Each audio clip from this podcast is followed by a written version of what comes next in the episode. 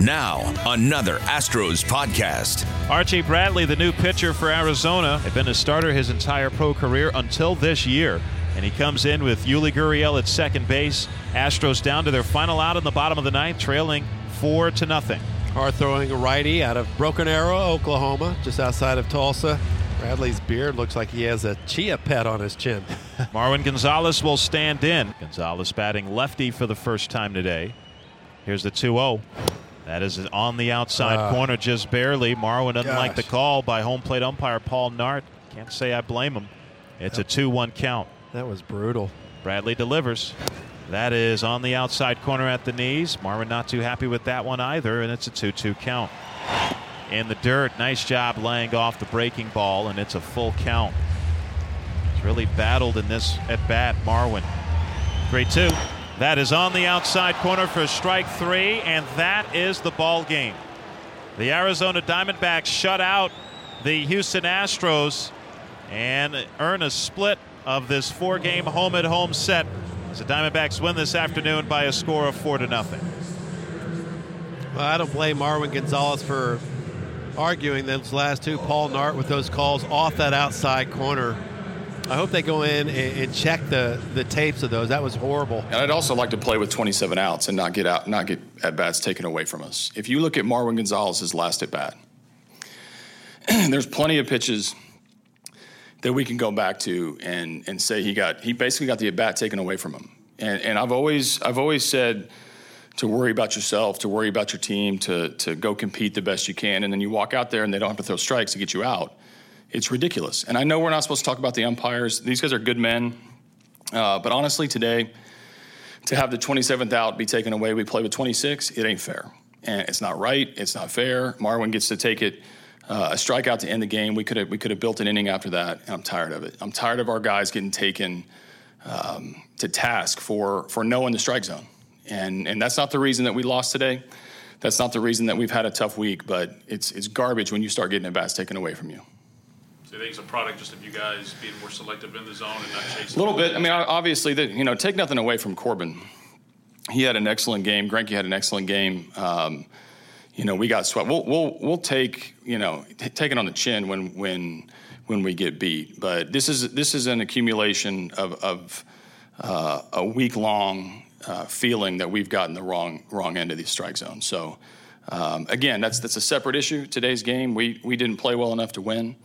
Um, but but it's not Marwin's fault that he's got to cover you know twice the size of a plate. Robert Ford joined by Astros manager AJ Hinch. Tough way to end the uh, four-game set with the Diamondbacks getting shut out yesterday, and Patrick Corbin finishing an out shy of a, of a complete game, and just seemed like you know watching some of the swings and some of the at bats, uh, guys were just having trouble distinguishing between the fastball and slider. Yeah, we, we weren't picking him up very well at all. He kept throwing the same slider below the zone uh, after getting strike one, and and credit to him for seeing a, an area where he could exploit. You know, we kept swinging at it, he kept throwing it.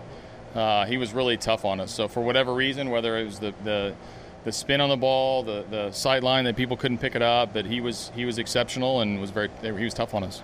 Meanwhile, Mike Fiers didn't pitch poorly and uh, wasn't helped by an error uh, behind him, but uh, gave you a, chance to win. It just turned out Corbin was better. Yeah, a strange game for him because it felt like he was on edge all the time, but but he never really caved. Uh, had a, obviously home run out of the ballpark, the inside the park home run.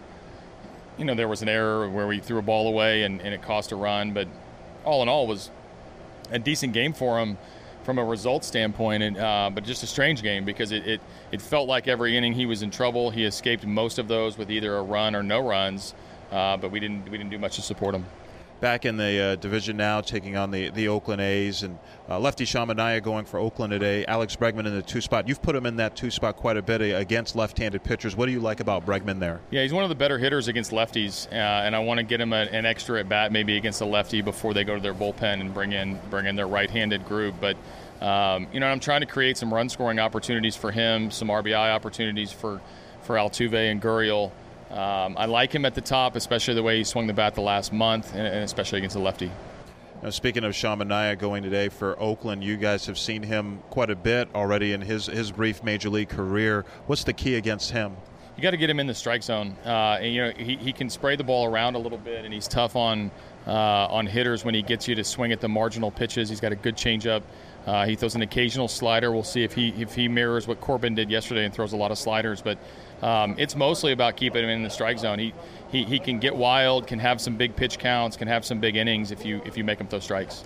Dallas Keuchel going for the Astros today, coming off a really good outing against the Rangers. I know you're excited to see him go back out there and, and build on that. Yeah, it is, and, and, I think once we get a couple of these back to back, we'll feel really good about where he's at, and and uh, none of us doubted that he would come back and have you know have some effective starts. I think getting him to that point through rehab, through his first couple starts, um, you know, it was a little bit frustrating, but. Uh, you know, he was really good the other day. His intensity was good. His attention to detail, his command, his controlled. He controlled contact very well. Uh, all things that are vintage Keuchel when he's good. AJ Hinch, thanks for joining us. You got it. Bregman at the plate. He singled back in the first inning. Now the pitch.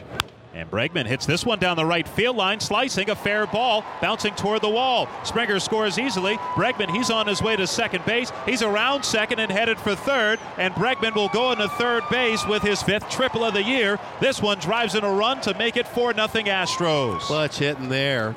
Slicing. It was a line drive. It wasn't a blooper that way. Bregman waiting on it and going the other direction. Great piece of hitting. Well, we're just hanging out in the clubhouse right now before the first game of this three game series with the Oakland A's. Alex Bregman is my guest today. And Alex, you've been on a pretty good roll lately. Uh, you told me maybe about a week and a half ago your load, how, what you're doing with your hands right now feels comfortable. Yeah, it's uh, it's a little bit different than it was earlier on in the year. Um, I've been trying to make some mechanical adjustments as well as uh, just sticking to a good approach of getting a good pitch to hit, and um, it's been paying off. Whenever you're facing a particular starting pitcher, does that matter to you? You just like to know what he does, but are you looking just for a pitch that you can mash? Uh, you know, depending on the guy, um, if I faced him before, I kind of understand how he's trying to get me out and um, understand what pitch I can hit um, well off of him. And I'm, I'm really just looking to, to pick a pitch and do damage on it. Do you notice that some pitchers try to change within the course of a game? Or they'll stay there and you can kind of cheat and get to maybe some pitch inside or in, in spin and turn and, and do whatever you need to do. Um, you know, some some pitchers change. Um, I think the toughest pitchers in the game are the ones that are constantly changing throughout the game. Mm-hmm. Um, a guy like Justin Verlander, he doesn't he doesn't get you out just one way. Uh, he tries to he tries to get you out one way, and then he thinks that you're going to be ready for that, so he tries to get you out a different way. Mm-hmm. And that's that, that's what makes guys like him tough. And um, yeah, it's a, it's a constant game of adjustments, and you got to be constantly adjusting to what they're trying to do to you. But also remember that you need to get your pitch to hit.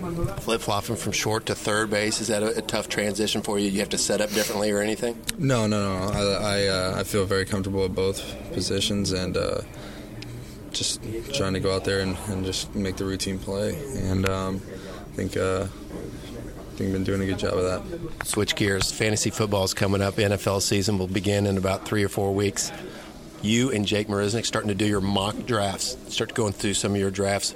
Who do you find yourself taking most most frequently as far as the first and second round? Uh, today I did one and took Mike Evans and Leonard Fournette, so I got to I got to stick. You're going to the LSU I, guy, I got, not the I, second round. I got, I got to I got to take Fournette in the second round. I think he's going to have a, a year that Ezekiel Elliott had last year, um, and I'll be I'll be called crazy during the draft, but I think he's I think he's going to have a, a, have a breakout year. Um, but yeah, it's been fun. All the guys in the clubhouse love playing fantasy football, and we all get together and uh, have a big draft. Um, it'll be coming up here at the beginning of September, so we're really excited about it. Who seems to best, be the best player at it? Who studies it the most? Who's into it? Um, you know, Jake's into it a lot. Um, Keuchel's the league commissioner. Um, Will Harris is pretty decent. Yeah. Um, but we're always we're always uh, we're always talking trash. And uh, who's the worst? Who's the clown of that league? Oh, that's a tough one. I don't know. I haven't seen I haven't seen McCann or, or uh, Springer in there. No, he isn't. If he was, he he would be. But uh, He'd be the clown. What yeah. about Gattis? Ga- Gattis actually. Uh, Gattis actually got ragged on last year for his picks, and his team ended up being pretty good. Is that right? Yeah. All right. Last question you got to tell me the truth. Have you ever come up to the clubhouse during a game to check to see how your fantasy football team's doing? Never, never. I never, I, I, never do that. No, I never get on. I never get on my phone during the game. I just, I'm focused. I'm focused on, uh, I'm focused on just playing uh, playing the game. If you had to guess one guy on this team that does that, who would it be? Oh, I'd have to be one of the starting pitchers that's not pitching that day. There you go. That's Alex Bregman. Thanks a lot for catching up. Good luck the rest of the way. Thank you. Appreciate it. This has been a production And whoever in this crowd wasn't standing before, well, they're getting to their feet now. of the Houston Astros This place is rocking right now. Radio Network.